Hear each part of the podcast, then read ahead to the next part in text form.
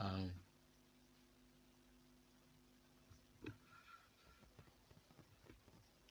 um, um, um, an example of um, writing an uh, application data. Um,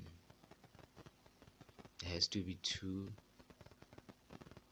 There has to be um, two addresses. The first one on the top right corner, it's yours. And the second one on the middle left corner, not corner, but on the middle, or maybe you can just skip um, one line or two. Um, it's uh, for the company or the person that you're writing to and then you skip um, maybe a line. Um, and then that's when you can start with your introduction and and everything.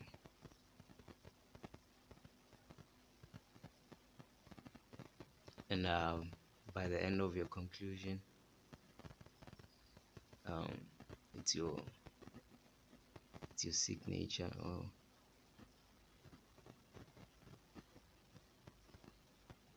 yeah